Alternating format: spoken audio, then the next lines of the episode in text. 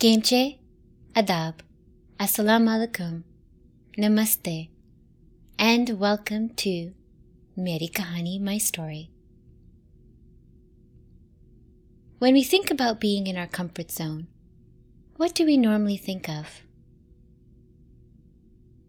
Do we think about being at home, in our nice, cozy bed? Maybe drinking a nice cup of chai, not too hot or cold. If I said for everyone to remain standing for the remainder of this audio, how would you feel?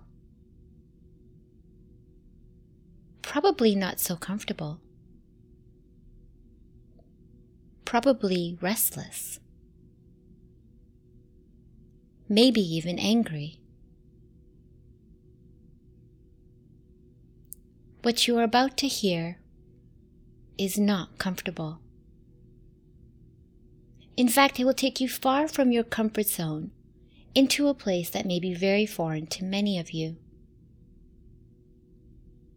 And you just may forget about it all tomorrow.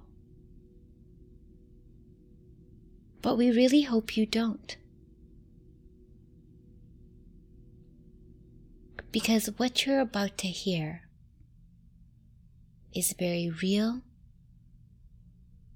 very true, and very raw.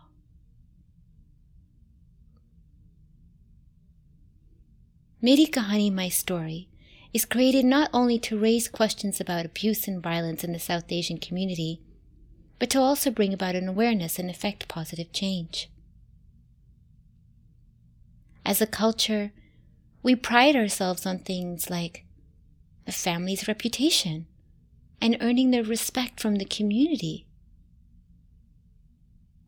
We thus keep a lot of our problems to ourselves out of fear that we may be ridiculed or shamed.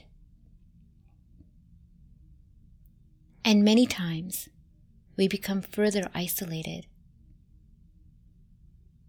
remembering to keep that, that smile on our face, just in case a neighbor or a relative sees us.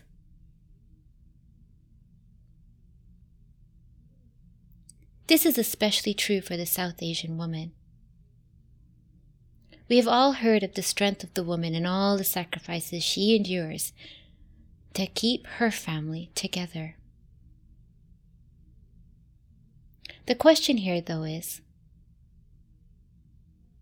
what is she sacrificing? What is she giving up?